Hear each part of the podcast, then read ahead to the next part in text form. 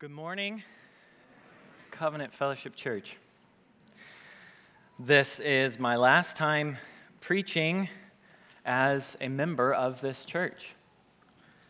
Words can't express how much I'm grateful for you.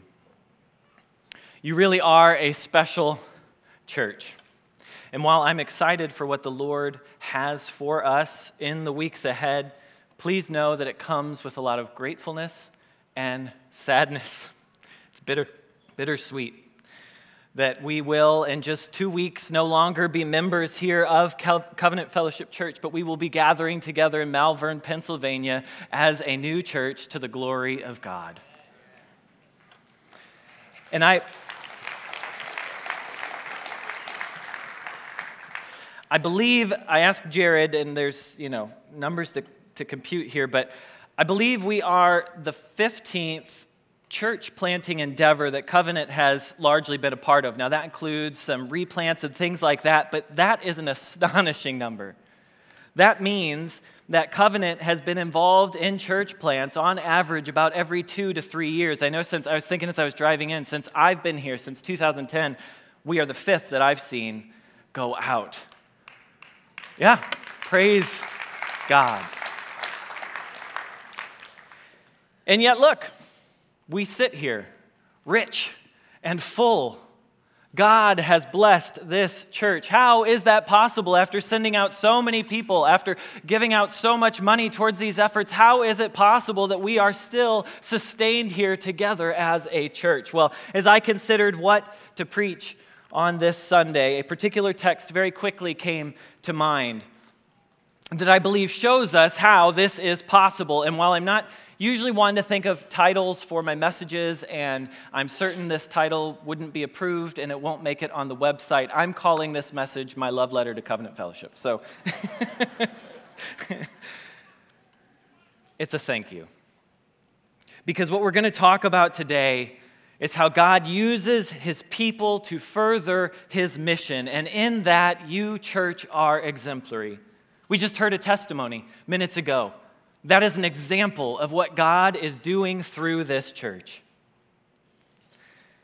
As I was preparing for this, something came to mind. You might have recently seen the documentary The Rescue or watched the movie 13 Lives, both of which tell the tale of the 2018 rescue of young soccer players in Thailand who were trapped in a cave there with their coach if you've seen this, and uh, particularly I encourage you if you haven't to watch the documentary, it really is amazing, then, then you're aware these, these young men had gone into a cave like they had done many times before. However, on this day, the heavens opened and monsoon season came early. They had made it two and a half miles into this cave when the floodwaters came, and they were only able to survive deep in a pocket in the heart of this cave. What then ensued was a global effort to first figure out if these boys were even alive in there, and then to figure out how in the world can we possibly get them out underwater in tight spaces for two and a half miles. Thai seals were brought in, cave diving experts were brought in, local townspeople set up a, a working village for rescue workers. In the end, more than 10,000 people were involved in this rescue effort.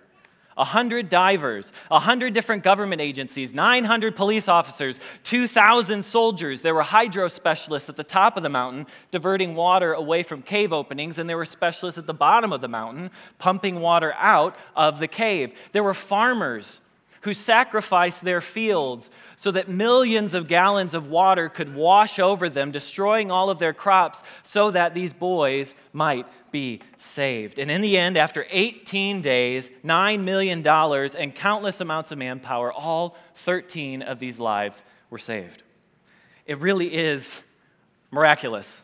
I encourage you to watch this. And what struck me most about this incredible rescue was the vast community effort that it became.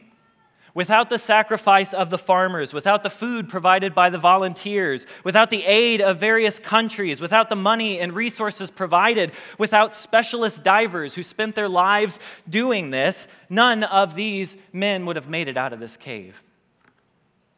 When I think of you, Covenant Fellowship Church, this is what I see. I see the Lord using the varied gifts and resources of his people to accomplish his mission. So, my hope for this morning is that you would be spurred on, remembering how God delights to use each and every one of you for his purposes. And I hope that you are encouraged because you are a church who is faithful to this call. Valley Creek stands as a testimony to that. So please turn with me, if you would, to Exodus yet again. I know we've been there for a while. Exodus 35. It's a bit of a longer passage. We're going to be reading 35 4 through 36 7. To give a little background, Moses and the people of God, they're wandering in the wilderness following their exodus, their salvation by God from Egypt. During this time, the Lord gave Moses his law. We just walked through the Ten Commandments series. That was part of what God gave. And then there were instructions that God laid out of how his people ought to worship him. Part of that was the construction of a tabernacle, a portable house of worship. This was the center of Israel's worship practices until the temple would be built by Solomon many years later. The tabernacle was the location where, where God's glory would fall. It was at the center of their camp and where God would dwell among his people in a special way. The tabernacle stood as a visual reminder of the holiness of God and what was required for sinful man to commune with him. As such, God gives meticulous details on just how this was to be built. We actually get these instructions twice over in the book of Exodus, once in chapters 25 to 31, and then again in 35 to 40. Now, now some scholars wonder why these instructions would be repeated so similarly, so close to each other in this book. But I think that there's something wonderful and not that hard to see here.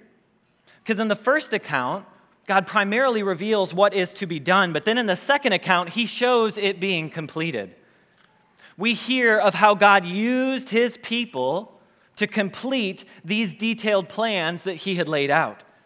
And not just that he uses his people to complete this, but that they do so with great joy and faith and enthusiasm. There's an emphasis in this passage of the eagerness and the willingness of God's people. And as we will see, there is much reason for enthusiasm, much reason for joy, and not just for these Israelites, but for us today.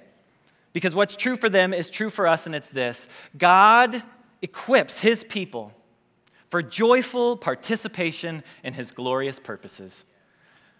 God equips his people for joyful participation in his purposes. Let me pray for us. Father, we thank you that we can come together today Thank you for your word. Thank you for all that you have revealed to us. And I just ask, Lord, that our hearts would be stirred today. Help us, Lord, to join with you in all that you are doing. Help us to submit to you in faith that you might work out your glorious purposes in and through us.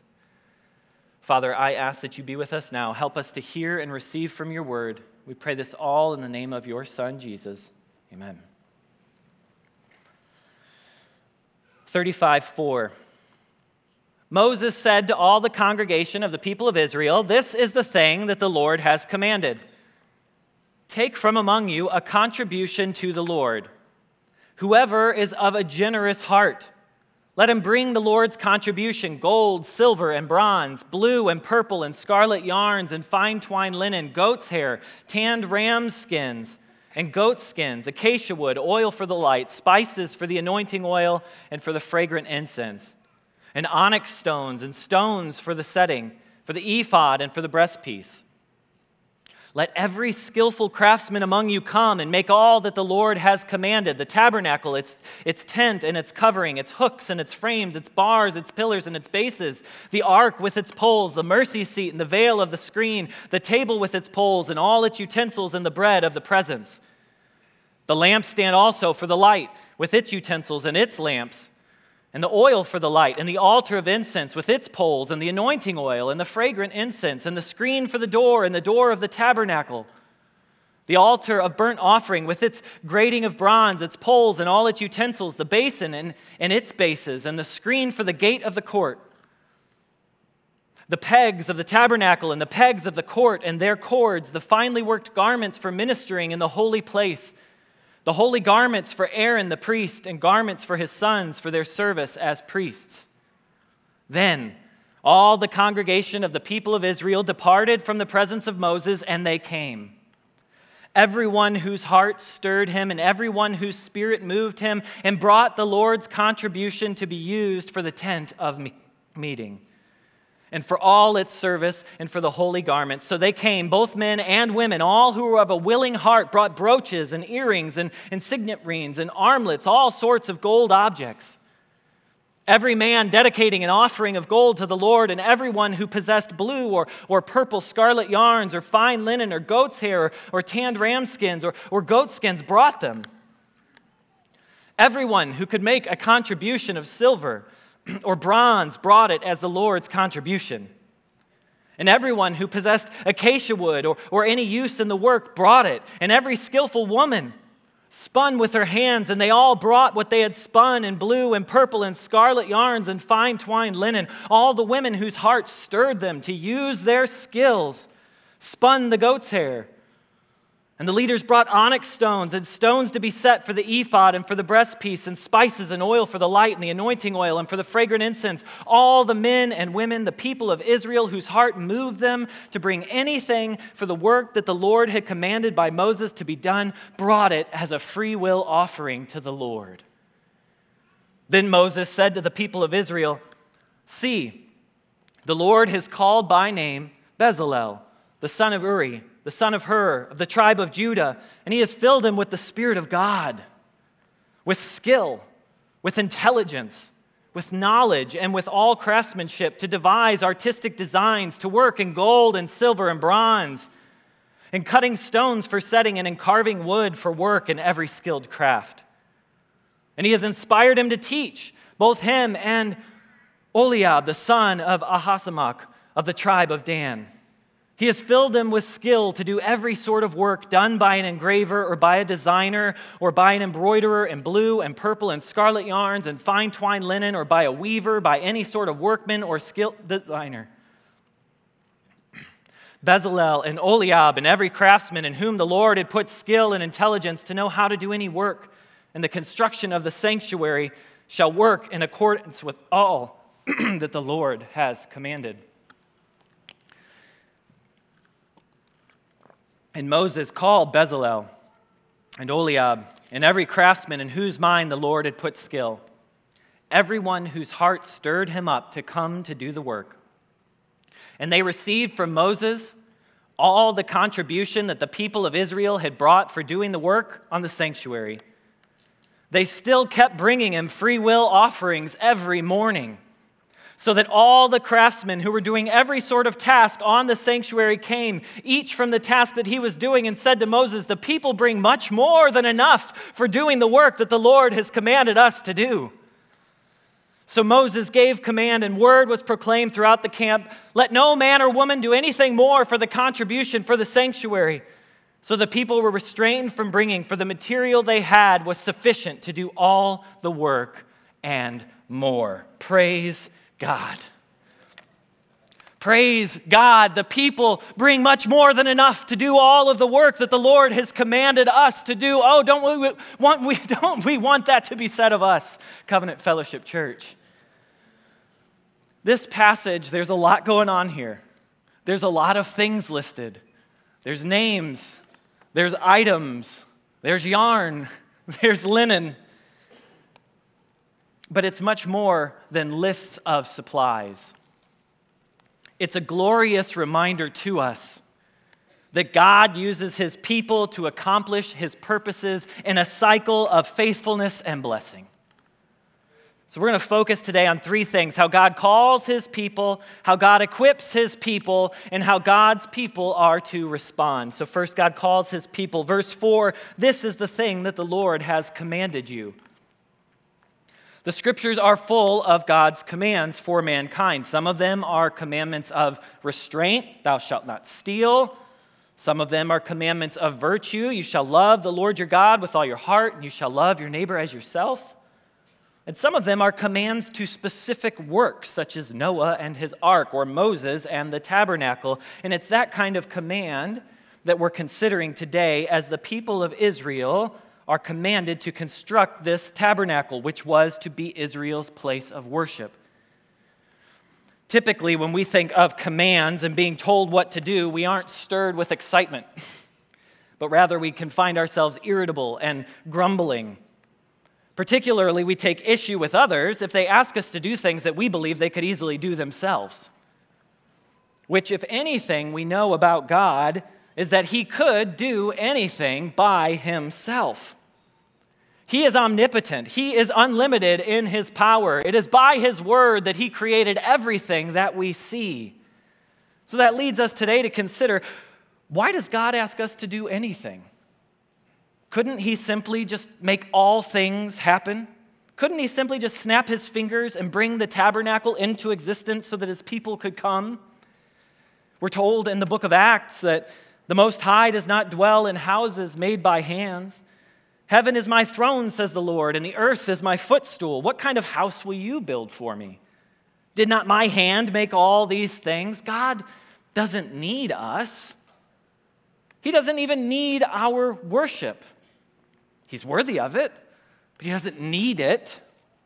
So, why then is he asking Israel to make him this tabernacle? Is it just busy work? Is it the, the whimsical request of some divine tyrant? Well, what our passage reminds us this morning is that no, it's not just busy work. It's not unreasonable request being made by some tyrannical God. God has tasked his people with this as a gracious and loving invitation to participate in what he is doing on this earth by calling for a free will offering, he's making it clear that when we worship him, when we take part in his works, it's not to be out of some slavish obedience, but rather out of a willing heart. God forces no one to worship him. And while it's true that God is sovereign over all that happens, Scripture reminds that, that we do still have wills, and somehow, in that great paradox of God's sovereignty and man's responsibility, we are willful agents. As such, God here is asking for the fulfillment of this command to be done by those with generous hearts, verse 5, by those whose spirit moves them, verse 21. God isn't forcing these people, He's inviting them. He's inviting them for His glory and for their good. God is a God who works, and He created us in His image. As such, from the very beginning, God has delighted to use us, His people, in His good work, even in His redemptive purposes for this earth, nonetheless. We see this in the first pages of Scripture. He commands Adam and Eve to be fruitful and multiply and fill the earth, a command that we really shouldn't be complaining about. He calls them to tend to the garden, to, to protect it, to, to keep it. This, this would not have been a tedious task, but one that would have involved unending joy and eternal happiness for them. We were made to enjoy God and to work to the glory and the praise of his name. And despite the disruption that our fall into sin has caused, God's call on our lives to fulfill his commands does not have to be a burden, but can be and should still be great joy for us. And just as Israel was called here to construct the tabernacle, we too have calls on our lives. That's why we are planting this church. There are macro calls, big picture things that God plans to use us all in. We're still to be fruitful and, and multiply and fill the earth. We're, we're to reflect God's glory to the earth. And in this time after Christ, we are called to go and make disciples of all nations, baptizing them in the name of the Father and of the Son and of the Holy Spirit, and teaching them to obey all of His commandments. This call exists for us. And that's a good thing. It is a good and glorious thing that God has called us to be part of this work. the God of the universe, holy and transcendent, delights to use his people to complete his good works. Think of this when God involves us in his work, he gets more glory than if he had just done it by himself. Otherwise, he wouldn't do it that way. That's incredible. This, this is who God is. He, he eternally works in community within Himself, Father, Son, and Holy Spirit, and we have been invited into this. Better is one day in His courts than thousands elsewhere. The psalmist says in Psalm 84 I would rather be a doorkeeper in the house of my God than in the tents of the wicked. It's better to be one of the lowest positions of service in the service of the Lord than to not be in his service at all. Church, we have been called. Scripture tells us that if we don't speak, if we don't make the good news of the gospel of Jesus Christ known, it won't go forth. Now we know God will accomplish it, and He uses us. But God could appear to all men. God could speak directly to every man's heart. Angels could come, make everyone believe. But no, God wants to use ordinary people like us to tell others about Christ that they might believe in him. And you understand this, church. Again, that's why you have set out and sent out so many church plants to make the gospel of Jesus Christ known to expand the kingdom of our God. That's why Jim does so much with the bridge course and these other offerings. That's why we have Bible studies and prayer groups because we know we've been called by God. Like Israel, we know there's a call. But I also want to point out it's not just that there's this macro call on all of us. There is. We all have this mission that we're to set out on. But see in verse 30, God has a specific call for Bezalel and others, something he specifically had to do in this overall mission. And that's true for us as well. My friends, not only have you as an individual been called by God generally, but this God who knows each of us intimately has, as we are told in Ephesians 2, prepared specific good works for each of us to walk in. So, as a church, we are planting this church. But then within that call, there's all these different roles, all these different ways that God delights to use us, many skills to be employed. As pastor of Valley Creek Church, I stand just as one very, very small part of all that God is doing to establish this church. And that takes us to the next step in this cycle of faithfulness and blessing. God calls and God equips. The people of Israel had just come out of Egypt where they had toiled under Pharaoh, making bricks for his building projects. We're told earlier in Exodus that as Pharaoh became increasingly angry with Moses, he heaped heavier burdens upon the people of Israel. Pharaoh decided that to punish the Israelites, he would continue to require them to make the same amount of bricks that they had been producing but now, he would no longer give them the straw that they needed to make those bricks. From now on, they'd have to go and gather straw for themselves. The Israelites were, of course, unable to meet this demand, and they were beaten and they were harassed for their inability to complete this heavy burden. Well, now these same people are being asked to construct something else, except this time by a much different ruler. This is a God whose burden is easy and whose yoke is light. This is a God who we are told will meet all of our needs according to the riches of his glory in Christ Jesus. He is nothing like Pharaoh. This is a God who goes with us and before us in our labor, who provides and equips for any work that He calls us to. So when He calls us to plant churches, Covenant Fellowship, we don't have to be afraid because He will give us the supplies that we need to do so. I love this passage so much for the way that it displays how God equips His people. We see here this gigantic I mean, it's a huge list of, of garments and tapestries and bowls and dishes, all these things that need to be made, all these things by a people who are out wandering in the middle of the desert. and yet our God provides each and every, it makes specific mention so that all the craftsmen who are doing every sort of every sort of task, each from that task, God makes sure we know every one of these tasks was provided for over and abundantly so. And he does this through his people by the power of his Spirit. We so often think of God's Spirit empowering us to minister, empowering us with faith, empowering us for miraculous works, and that is right and wonderful. But do we often think of God's Spirit empowering us to carve wood? God's Spirit empowering us to, to spin wool or to hem curtain seams? We are told that the Spirit of God filled Bezalel with skill, intelligence, and knowledge. And why did he do this? To devise artistic designs, to work in gold and silver and bronze, to teach and to train. God's Spirit empowers his people to complete the most mundane of tasks for his glorious purposes.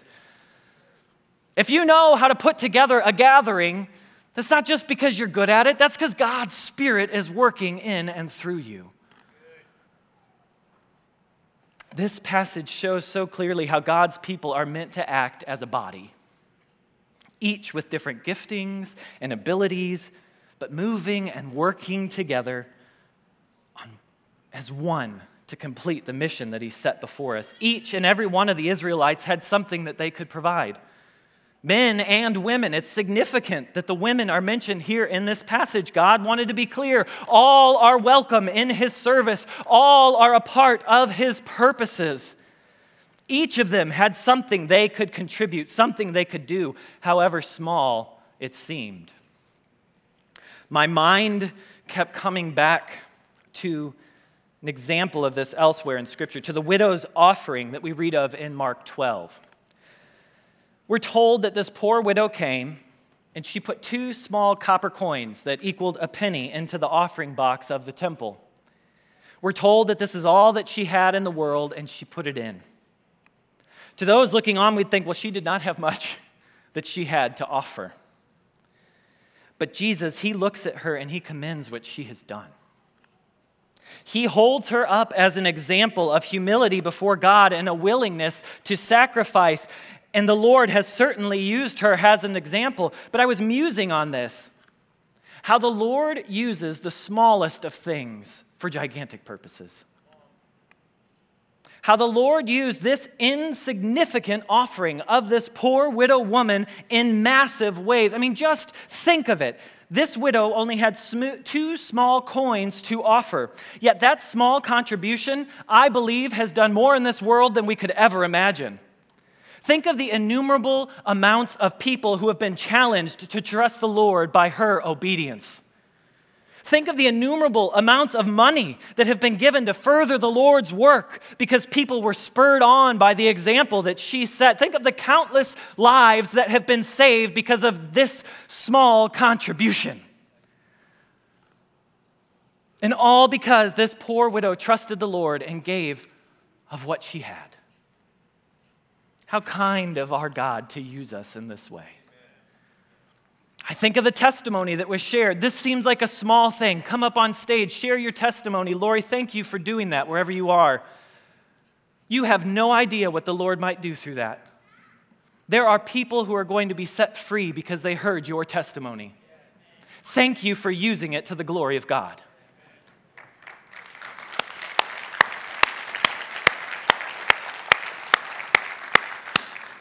Oh, church, this is how God moves through us. If you're tempted to believe the lie that God has not equipped you for his service, I know what that's like. I used to struggle with that. Don't. yes, it's true. We have nothing to offer him in lieu of our salvation. Like we said, God does not need us, but your God has blessed you in so many ways. You have lips to speak and hands to work. He's given many of us time and money and resources. He's given us hearts to pray. He's skilled us to do every sort of work under the sun. I've been made so aware of this as we've prepared for this plant. I, I, wish I had time to just tell you all of the stories of the way I've seen this play out, but, but I'm aware of people who have faithfully been praying for a church plant in the Malvern area for years. People inside and outside of our church who, who unbeknownst to me, have been praying specifically for the church building that we're moving into, that God would do something there. One woman's been praying since the 80s for that. There are countless numbers of people in this church who, through their discipleship efforts, their example, their encouragements, have prepared men and women who are setting out on this planting endeavor. The generous outpouring of financial resources not only sustains the ministries in this church and serves many outside of it, but it's set our plant up for a successful launch in a location that will allow us to minister faithfully to the community that we're in. People have invested time and energy teaching and training folks on our plant. People have invested time caring for marriages and families, all of which strengthen and position us better to serve.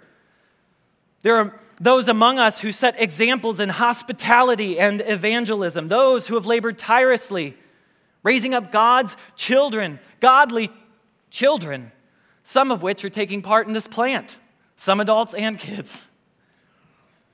I've seen God meet crazy specific needs. For example, and this is just a strange one to me, we really had a desire that puppets would be involved in our children's ministry. What does God bring us but a family whose life work has been professional puppet ministry to the glory of God? it, I mean, it, yeah. We've encountered some very specific real estate situations, and God's given us specialists here at Covenant and among our church who know real estate law and real estate transactions. There's handy men and women who've helped us ready our building. There's members of this church who don't, who don't bat an eye at watching children so that parents are freed up for the work of ministry. We're gifted with folks how to use, who know how to use technology folks who can teach God's word and understand it, people whom God has gifted and welcoming others in. I could go on covenant fellowship, but it would take all day because there are so many ways that God uses us. God has equipped his people so that they might participate in all that he intends to do on this earth. And he's equipped them abundantly, as our passage reminds. Each and every one of you in this room, you have been called if you are God's child, you have been called to take the gospel forth, to be part of that work. And each and every one of you has resources and giftings unique to you that God has given you, that you might use them for His glory. So let us be good stewards of that wonderful and varied grace. And that brings us to our last point God's people must respond. So God calls his people, he equips his people, and we must respond. As we said, God does not force people into his service. God asks in these pages for a free will offering. He wants his people to be involved in his work with a willing and cheerful heart. This is the refrain that we see through the scriptures God loves a cheerful giver. And what we see here in this passage is that the people of Israel heeded this call. Empowered by the Spirit of God, they knew that they had been called by the God of the universe who desired to dwell among them. They were being called by the God who had miraculously saved them out of Egypt, the God who defeated Pharaoh and his armies. And it's for this God then that they were building a tabernacle so that his glory might dwell in and among them. Though this was a free will offering to the Lord, if the people truly knew who their God was, the only appropriate response was that they would contribute, which is what they do. They respond with such faith and such enthusiasm that, as we said, Moses had to put a halt to their contribution. The workers were overwhelmed with God's provision through the hands of his people. And I will say, this says much less about the people and their faithfulness than it does about God and his worth. All of this coming in points to the immense value and worth and wonder of our God who is worthy of any sacrifice, worthy of anything that we might give, he is better than it. This is what our God has done. Covenant, I've seen this same sort of sacrificial faith and enthusiasm as we have prepared for this plant. You, as a church, as I just listed, you've responded to God's call because you know He's worthy of your sacrifice. We have been abundantly provided for. I've said many times, we really have an insanely gifted group of people going with us on this plant people who have been Bible study leaders and small group leaders who know how to put together a, a charcuterie tray like no one's business, people who uh, have real estate skills, people who have, I mean, just anything, warmth and welcoming and hospitality, gifts of faith and prayer. We have all of this. And the crazy thing is, even though we're taking 50 people with us with a host of great skills and abilities, this church is still filled to the brim with the resources needed to carry on the mission. You are a blessed church. And you're blessed because you've been faithful to the Lord. Out of his mercy and grace, he's drawn us in, and as you've heeded his call, he provides what's needed so that that mission continues. This cycle of faithfulness, blessing, equipping, all coming from our God. You look at your money and your time and your skills and you've laid them down at the feet of Christ and you have said, What do you require? What can I, how can I take part in what you are doing? God has given us all that we have so that we might be faithful stewards of it and use it that He might be glorified. Everything. And hear this the work that we have been called to is even more glorious than what Israel was called to. God tells us that the tabernacle and the sacrifices, these were all a shadow of the things that were to come. The fullness of all things are found in Christ.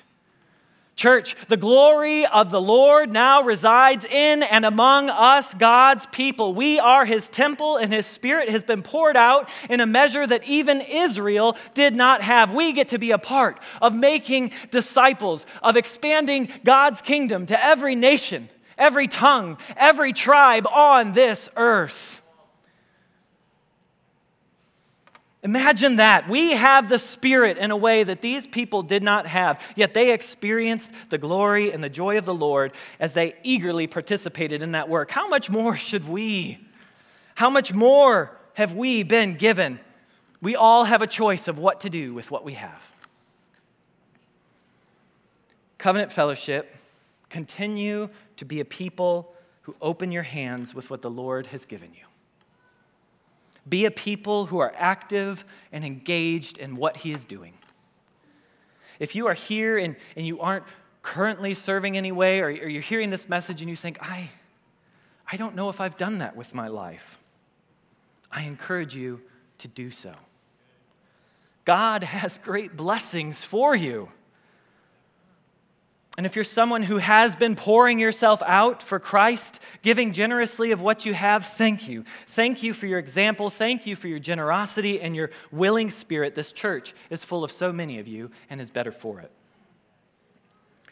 And if you're here and you've never participated willingly in the work of the Lord, if you've not accepted Jesus Christ as your Lord and Savior, I would be remiss if I did not encourage you today to do so.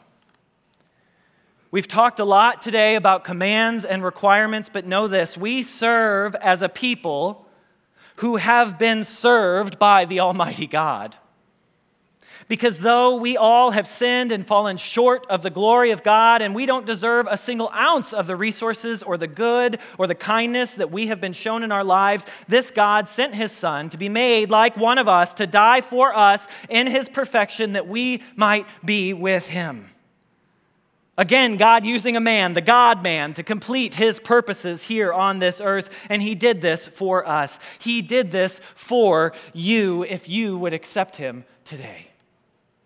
And if you do accept him, know that he has great plans and great purposes for your life. We serve as a people who have been served.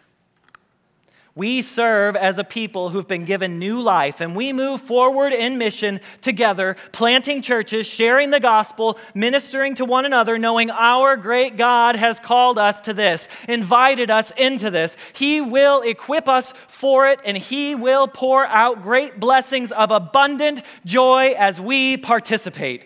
God is worthy of all of our efforts. Let's pray. Father, we thank you we thank you that you are worthy of all of our praise. Lord, we thank you for what you are doing in this church. Thank you for testimonies like Lori's. Thank you for the, the countless lives that sit here represented, representing your grace. And Lord, we pray for more church plants to come out of Covenant Fellowship Church. We pray for church plants to come out of Valley Creek Church. We pray for your kingdom to expand and lives to be saved, all that you might receive the glory and the praise that is due your name, and that we might enjoy you forever. Help us, Lord, to be a people who are eager and willing to participate in your work. We pray this in the name of your Son, Jesus. Amen.